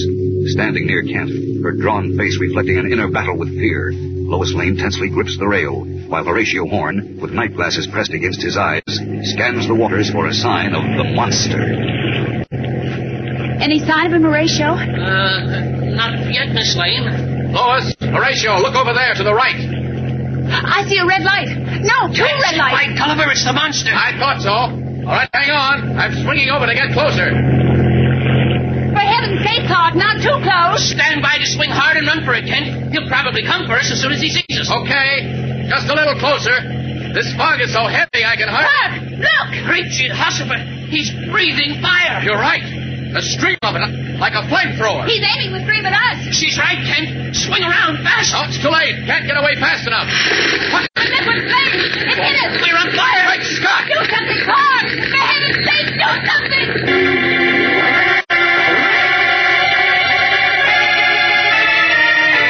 Once again, the phantom monster of St. Selmo has struck, and this time, in endangering the lives of Superman's friends, it has placed the Man of Steel in a position where it appears that he can do nothing to help them, without at last revealing the secret of his true identity. Will Clark Kent be able to save both Lois Lane and Horatio Horn without giving himself away? And will he, at the same time, discover the secret of the monster? Monday's episode in this exciting story of the Phantom of the Sea is fast and thrill packed, so don't miss a minute of it. Be sure to tune in again Monday, same time, same station. And remember, for breakfast, it's Kellogg's Pep. For excitement, the adventures of Superman.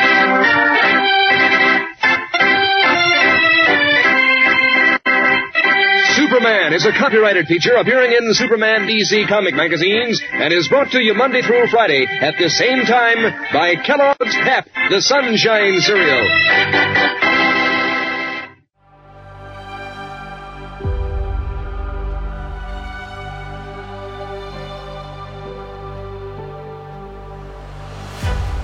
Thank you for tuning in to Silver Age Heroes Radio Theater. I'm your host, Christian Phoenix. Now, growing up as a comic book fan of the 80s and 90s, I've always been fascinated with how storytellers translated these iconic heroes from the page to film, television, and radio.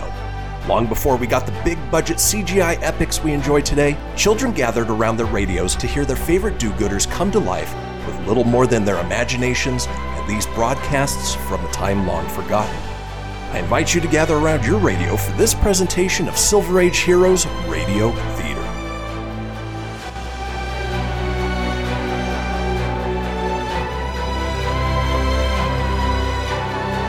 Faster than a speeding bullet. More powerful than a locomotive. Able to leap tall buildings in a single bound. Look, up in the sky. It's a bird. It's a plane. It's Superman. Kellogg's Pep.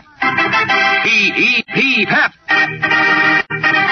Kellogg's Pep, the Sunshine Cereal, presents The Adventures of Superman.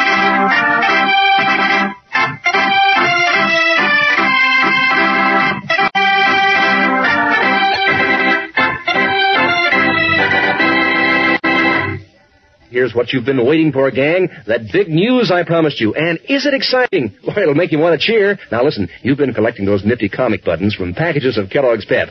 You probably got a lot of them right now pinned on your jacket or your dresser cap. Well, those Pep comic buttons have been so doggone popular, you fellas and girls get such a kick out of collecting them that Kellogg's Pep now has a brand new series for you. Yes, sir, 18 new and different comic buttons to collect and to swap duplicates with your pals. For example, among others, there's uh, Winkle and uh, Mr. Bibbs and Denny Dimwit and the Winnie Winkle twins and Daisy and B.O. Plenty and Gravel Gertie, Flat Top Wilmer, and Superman, of course. Boy, wouldn't you like to get all 18 of these brand new Pep comic buttons? Well, you can, sure, easy as anything. You just remind Mom to get you a package of that Sunshine cereal, Kellogg's Pep. That's all. Just look inside the Pep package and see which button you get. Now, you don't send in any money, not even a box stop, and you can't buy these comic buttons anywhere. But you get a really terrific prize, plus a catchy sunny dish for breakfast in every package of that Sunshine cereal, Kellogg's Pep. Ask Mom for P.E.P. Kellogg's Pep. And now, the adventures of Superman. A mysterious red-eyed creature believed to be a supernatural sea monster is holding the tiny Canadian coastal village of St. Selmo in the grip of fear and has completely paralyzed the local fishing industry. Investigating the story for the Daily Planet, Lois Lane and Horatio Horn, a part-time journalist and amateur detective, almost lost their lives when the strange creature rammed and sank the boat they had engaged to take them to the fishing grounds. But Superman saved them, then resuming his guise of Clark Kent, decided to look into the mystery himself. Hiring a boat, he went out to the fishing banks with Lois and Horatio, and when they reached the water supposedly frequented by the monster, they saw its red eyes piercing the fog-drenched darkness. A moment later, a stream of liquid flame shot from its mouth, struck the boat, and set it afire. As we continue now, the boat is burning like a huge torch. Listen. For heaven's sake, Clark, don't just stand there. Do something. We've got to put this fire out. We can't. It's too late. No, no, no. Here's a fire extinguisher. Use it, Horatio. Hurry. Don't bother. It's a waste of time. What'll we do? Abandon ship. Oh, no. Mr. Kent, if we... Don't argue. Any minute now, the fire will reach the gas tanks. We've got to get off this boat. But he, he- he's right, Miss Lane. Come on, jump off the stern. No, wait a minute. Jump. I still think we should try to put the fire out. Don't be stubborn, Lois. Do as I say will you. What about you, Mr. Kent? I'm right with you. Ready, set, jump.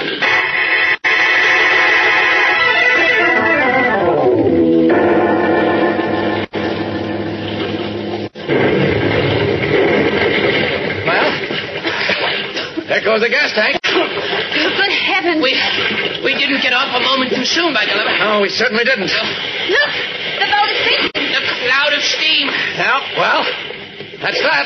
Yes.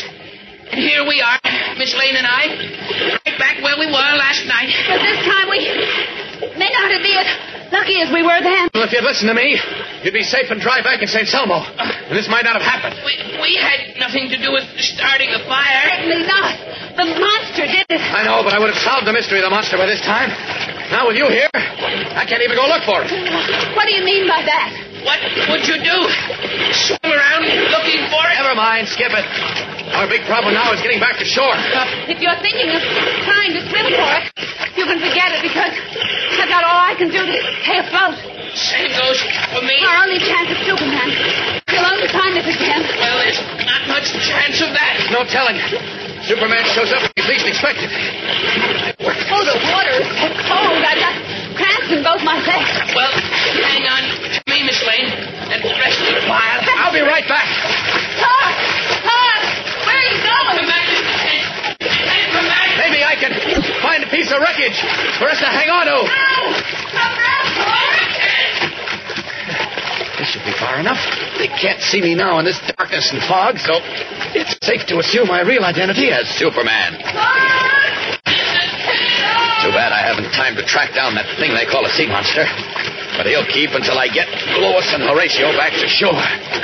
There we are. All set. Now, up and over to them. Up! No, it can't be. Certainly is, Mr. Horn. Here, grab hold of my arm. I don't know how happy we are to see you again. What's the matter with you two? Must you go swimming at night? Well, not exactly. You see, we came out here with. Clark Kent. Oh, Superman. Clark is out here somewhere. Don't worry about him. He's safe enough. Hang on now. Here we go, back to St. Selmo. Up and away!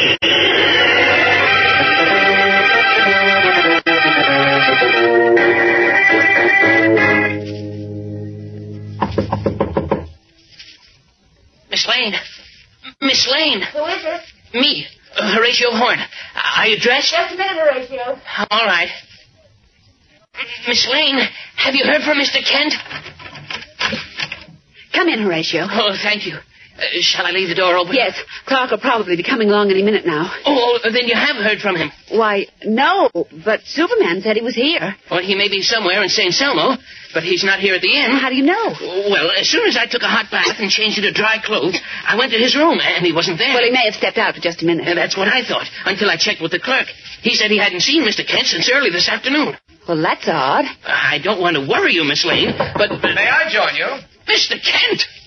Why, Clark, where in the world have you been? Round and about. Don't tell me you were worried. Well, the last we saw of you, you were swimming off into the darkness out there on the fishing bank. Yes, and when Superman picked us up, he said he'd brought you back here. Well? Oh, now stop being so smug, Clark. Where Uh-huh. were you and what have you been up to? Oh, I, I was just doing a little snooping, that's all. Snooping? Uh huh. You haven't forgotten about the red eyed monster, have you? I should say not. Oh, incidentally, uh, now that you've seen it, Mr. Kent, do you still think it's a whale or a shark? No, Horatio, it definitely is not. Do you think it's a creature of flesh and blood? A giant sea serpent, perhaps? No, I do not. Then it must be something out of this world, something supernatural. I'm certain it isn't that either. Then what is it, Clark? Well, I have a faint suspicion, and just as soon as I. Oh, As soon as you what? quiet, Louis. Well, what's the matter? Someone in the corridor, outside the door. How do you know? I'll show you. Stand back. I'll open the door. It's Mr. Barnaby. What's the matter, Mr. Barnaby? You look as if you'd seen a ghost. I, I couldn't believe it when they told me you was here, alive. Well, we are by Gulliver. Thanks Wait a to... minute, Horatio. Tell me, Mr. Barnaby, why are you so surprised to see us alive? Well, I, Uh, I figured the monster. Yes? Eh, It don't matter. Long as you come through it safe. Sorry I bothered you. Good night. Oh, wait, wait. Don't go yet, Mr. Barnaby. Aren't you interested in your boat? Don't you want to know where it is? She's wrecked, ain't she? How did you know? She is, ain't she? I repeat, how did you know? Never mind. You gotta pay for her. And if you take my advice, you'll stop meddling with things that ain't none of your concern. Oh? I'll be expecting the money for my boat by morning. Good night. Good night. My, isn't he sweet? Well, if you ask me, he's off his nut. I wish I could agree with you, Horatio. But I'm afraid Mr. Barnaby is a lot smarter than we think. What made you say that, Clark? Because I believe. Well, never mind. I can wait. Now, look here, Clark Kent. That's the second time tonight that you started to say something and then stopped. It is? Yes, it is. When you heard Barnaby outside the door, you were just about to tell us that you discovered something about the monster. Yes, you said you had a faint suspicion. Oh, I have more than that. Matter of fact, I may have the clue to the mystery. Ah. What is it? I don't know. What do you mean you don't know? Either you have a clue or you haven't. Relax, Lois. Don't chop my head off. Oh, now, really, Clark, you make me furious. Why? To begin with, this was my exclusive story until you horned into it. Oh, come on, Lois. Act your age. Suppose you act yours and stop beating around the bush. If you know anything, let's have it. Well, I don't know anything yet, but I hope to before morning. And how, may I ask? Look. See this bottle? Yes, what about it?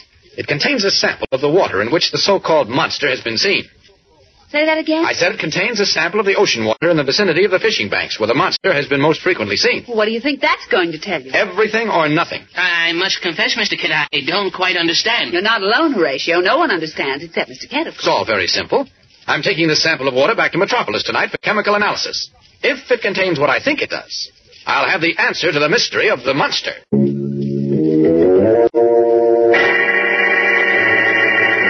What does Clark Kent expect to find in the sample of seawater? And how can it possibly lead to a solution of the mystery? Taking leave of Lois Lane and Horatio Horn, Clark Kent resumed his true identity as Superman and streaked back to Metropolis. As we join him now, he has again assumed the guise of the mild mannered newspaper reporter and is leaning on a table in the laboratory of Ben Jacobs, the city chemist, who is just completing a series of tests on the sample of seawater Kent brought from St. Selmo. Well, Ben, what's the story? Hold your horses, Clark. I'm not through yet. Oh, I know, I know. But what, what's your guess? You think we got something there? Hmm. Can't say yet. Cautious character, aren't you? Well, you gotta be cautious analyzing things. Yes, you're so right. Look, Ben, if you think there's a... What's up? You find something? Yeah. Well, what is it? I think it's what you're looking for. Oh, swell. If it is, I know the answer to the mystery of the monster. Quick, Ben. Tell me what it is. Anxiously, Clark Kent waits for the chemist to tell him exactly what the analysis reveals. What did the chemist find in the sample of seawater? And why is it so important? We're getting closer to the solution, gang, and you won't want to miss it. So don't forget to hear tomorrow's action packed episode of The Phantom of the Sea. Be sure to tune in again tomorrow. Same time, same station. And remember, for breakfast, it's Kellogg's Pep. For excitement, the adventures of Superman. Superman is a copyrighted feature appearing in Superman DZ comic magazines and is brought to you Monday through Friday at the same time by Kellogg's Pep, the Sunshine Cereal.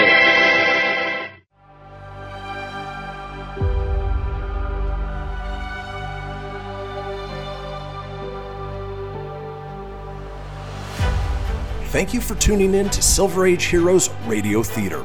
I'm your host, Christian Phoenix. Now, growing up as a comic book fan of the 80s and 90s, I've always been fascinated with how storytellers translated these iconic heroes from the page to film, television, and radio. Long before we got the big budget CGI epics we enjoy today, children gathered around their radios to hear their favorite do gooders come to life with little more than their imaginations and these broadcasts from a time long forgotten. I invite you to gather around your radio for this presentation of Silver Age Heroes Radio Theater.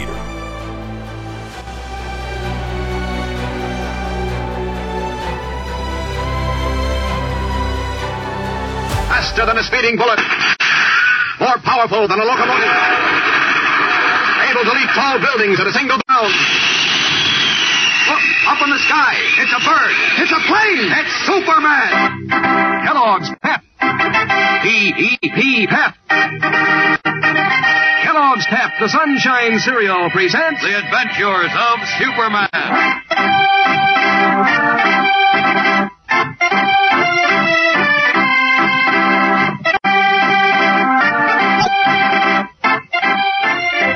Today, while Superman delays his return to St. Selmo for a visit to the Daily Planet, Lois Lane and Horatio Horn unwittingly walk into a new development in the mystery of the Phantom Sea Monster.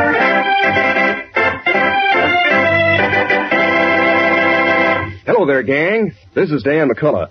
You know, the news that Kellogg's Pep is putting out a brand new series of comic buttons is spreading, as they say, like wildfire. All the fellas and girls in the gang are talking about these new comic buttons and making plans to collect all 18 in the new series. And no wonder. Why, those pet comic buttons you've been collecting right along are, are so doggone smart looking that, well, who wouldn't be excited about this new series? They're brand new funny paper characters, you know, like uh, Uncle Avery and Auntie Blossom and Fat Stuff and Mama Destros and, and Tilda, Tiny Tim, A Breath of Breeze and Little Joe, and of course Superman himself.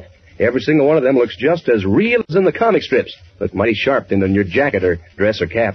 And how do you get these new Pep comic buttons? Why, it's easy. Just ask Mom to get you a package or two of Kellogg's Pep and look inside the package for your prize. That's right, a button in each package.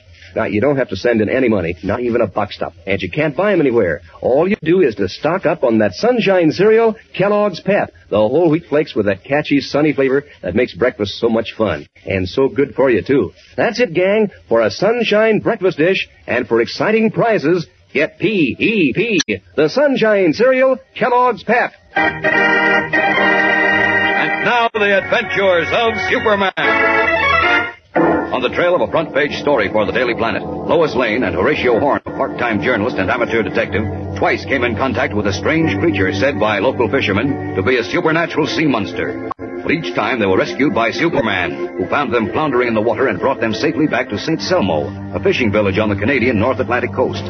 Certain that the so called monster was not supernatural, and suspicious of something he saw in the ocean where the creature seemed to live, Superman took a bottled sample of the water back to Metropolis. Then, resuming the guise and garb of Clark Kent, he brought it to the laboratory of his friend Ben Jacobs for chemical analysis. As we join him now, the chemist is studying the contents of a test tube. I think I found what you're looking for, Clark, but what good it's going to do you, I don't know. What do you mean? This sample of seawater contains very positive traces of oil. What kind of oil? Probably, although I wouldn't want to be held to it, oil from a diesel engine. That's all I wanted to know. Ben, you practically solved the mystery of the St. Selmo monster single handed. Now, wait, not so fast. Let's get something straight here. But I don't see how the fact that this seawater contains traces of diesel oil solves the mystery of a monster. Monsters aren't diesel powered, you know. Oh, that's just the point. They aren't. That's what I said. I know it. You're right. 100% right. Then how does it solve the mystery? Well, maybe solve is too strong a word, Ben. It confirms the suspicion I've had for some time. I can't tell you about it now because I've got to get back to St. Selmo. Thanks a million, though, Ben. So long.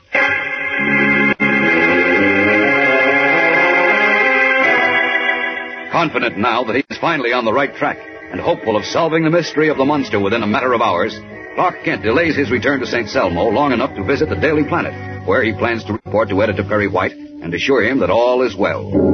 Meanwhile, however, in the fishing village of St. Selmo, where the local residents are still numbed by the icy fingers of fear, Lois Lane and Horatio Horn await Kent's return. They are seated in the dimly lit public parlor of the inn at which they are staying. Lois, who has been dozing, looks up suddenly to find Horatio Horn poring over the pages of a book. What are you reading, Horatio? Hmm? I said, what are you reading? Uh, oh, oh, eh, it's a book called uh, What Do You Want to Know? Oh. It's a sort of combination almanac and abbreviated encyclopedia containing a thousand and one questions and answers. Uh huh. Handy volume, too. I Uh-huh. bet. Haven't been without it since it was awarded to me by the National Correspondence Detective Institute as a prize for graduating with high honors. Very interesting. What are you doing with it now? Boning for a guest appearance on a quiz program? Oh, no, no. I, I- I'm looking for information on monsters. Monsters? Yes, but apparently there is no known variety of sea monster that's capable of shooting liquid flame. Well, for heaven's sake, Horatio, didn't you know that? I thought I did. That is, until tonight, when uh, that uh, that fearsome creature shot a jet of flame that set our boat afire. Oh, now look, you still can't believe that that thing is what Mr. Barnaby and the other superstitious people in the village say it is. I don't want to believe it, by Gulliver, but but what I think and what I see can't seem to make sense together. But speaking of Mr. I'd Barnaby, uh, rather not, if you don't mind. By the way, I wonder what clue Clark expects to find in that seawater he took to Metropolis. no sense guessing. We won't know until he gets back here tomorrow. Meanwhile, though, I think we should have another talk with Mr. Barnaby. What in the world for, Horatio? Well, I've been doing a good deal of putting two and two together. With what results, Mr. Sherlock Holmes Horn? Uh, nothing definite, unfortunately. Hmm. But, uh, well, do you recall Barnaby saying something about finding unmistakable teeth marks on the hull of Captain Marble's boat after we found it beached? Yes. Inferring, of course, that the boat was brought ashore by the monster in his mouth. What about it? I examined those marks very carefully under a magnifying glass. And to me, they looked very much like markings that would be made by a steel cable. But, Horatio, what does that prove? That Mr. Barnaby wanted us to believe something that isn't so. Hmm. That never occurred to me. And another thing. Why did Barnaby look as if he was seeing ghosts when he discovered that you, Mr. Kent, and I were alive after we went out to find the monster in his boat tonight? I don't know, but he did. And how did he know his boat had been sunk before we had told anyone what had happened to it? Say, I think you've got something there, Horatio. You bet I have, by Gulliver. But wait a minute. What possible connection could Barnaby have with the monster? That's just what I'd like to find out. And I think it's worth having a talk with him while we're waiting for Mr. Kent's return, on the chance that he might let something slip. Do you think he's home? Only one way to find out. All right, let's go. Let's go.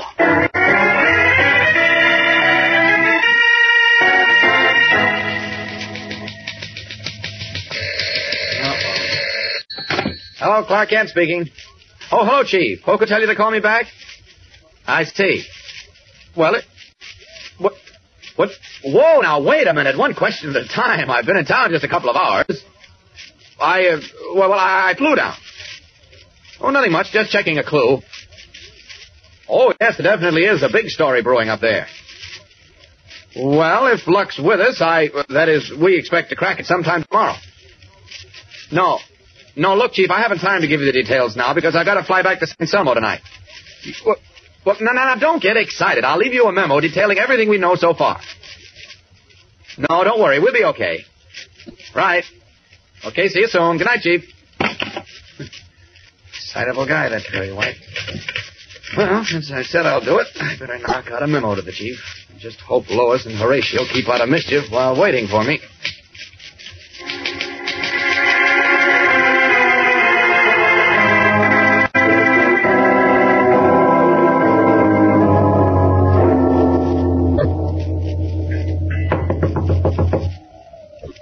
Hmm. No answer. I guess Barnaby's not home. He could be asleep. After all, it is late, especially for St. Selmo. Yes, I suppose it is. Uh, I'll walk around to the side of this shack and have a look in the window. How do you expect to see anything in the dark? Well, there's a bright moon. Probably throws enough light through the window to see inside. Uh, You wait here. All right. Be careful, Horatio. I will. And hurry up, will you? Okay. Horatio? What? Do you see anything? No. What do you mean? Barnaby's not in. Are you sure? Positive. I could see his bed and it's empty. That's odd. Where in the world do you suppose he'd be at this hour of the night? I don't know. But this certainly makes me even more suspicious of friend Barnaby, by Gulliver. We'll have to wait until morning to talk to him. Let's get back to the inn. Why not wait here until he returns? You mean stand out here on this cold, damp beach for Lord knows how long? Not on your life. Well, Oh, maybe we can wait inside. I, I kind of like to have a look around in there anyway. What do you want to do? Break in? Well, my detective course taught me that. You... what do you know? Door's open. That's funny. Come on, Miss Lane. Wait a minute, Horatio. We can't do this. Why not? Well, because. Well, he since he left the door unlocked, I'm sure Mr. Barnaby will have no objection to our waiting for him inside his shack. But, but what if he does object? We'll cross that bridge when we come to it. Come on in. Fearful of what may happen if their suspicions of Barnaby are confirmed, Lois reluctantly follows Horatio Horn into the fisherman's shack. As we continue now, Lois Lane and Horatio Horn are in the shack of Mike Barnaby, a St. Selmo fisherman, whom they suspect of knowing more about the mysterious monster than he wants to tell. Still playing detective, Horatio Horn is busily examining the contents of the shack by the light of an electric torch, while Lois, worried and concerned, keeps urging him to leave the shack and return to the inn. Yeah. For heaven's sake, Horatio, stop snooping and let's get out of here before we're caught. And just as soon as I've given this place a good going over, Miss Lane. But what are you looking for? Oh, nothing special. Just anything that could possibly be a clue. I warn you, Horatio, this detective business of yours is going to get you into trouble. On the contrary, Miss Lane, my detective course taught me that you can't.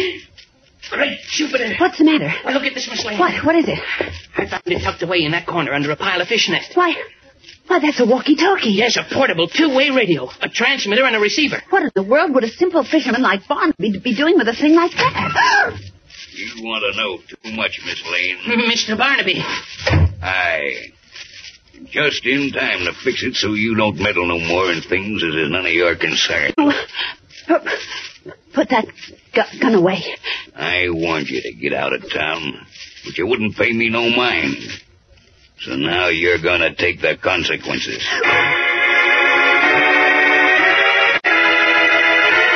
The his eyes gleaming hatefully in the moonlight that filters into the shack, Ike Farnaby moves slowly, menacingly toward Lois Lane and Horatio Horn, a blue-barreled revolver held steadily in his hand, tapped by the angry armed fisherman. What will happen now to Lois and Horatio, with Superman still in Metropolis and unaware of their predicament? A great deal happens in tomorrow's thrill-packed episode of this exciting Superman adventure, Phantom of the Sea.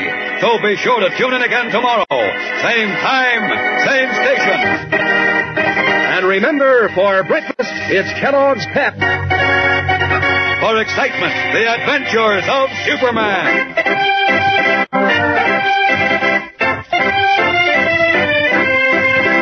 Superman is a copyrighted feature appearing in Superman DC comic magazines and is brought to you Monday through Friday at the same time by Kellogg's Pep, the Sunshine Cereal.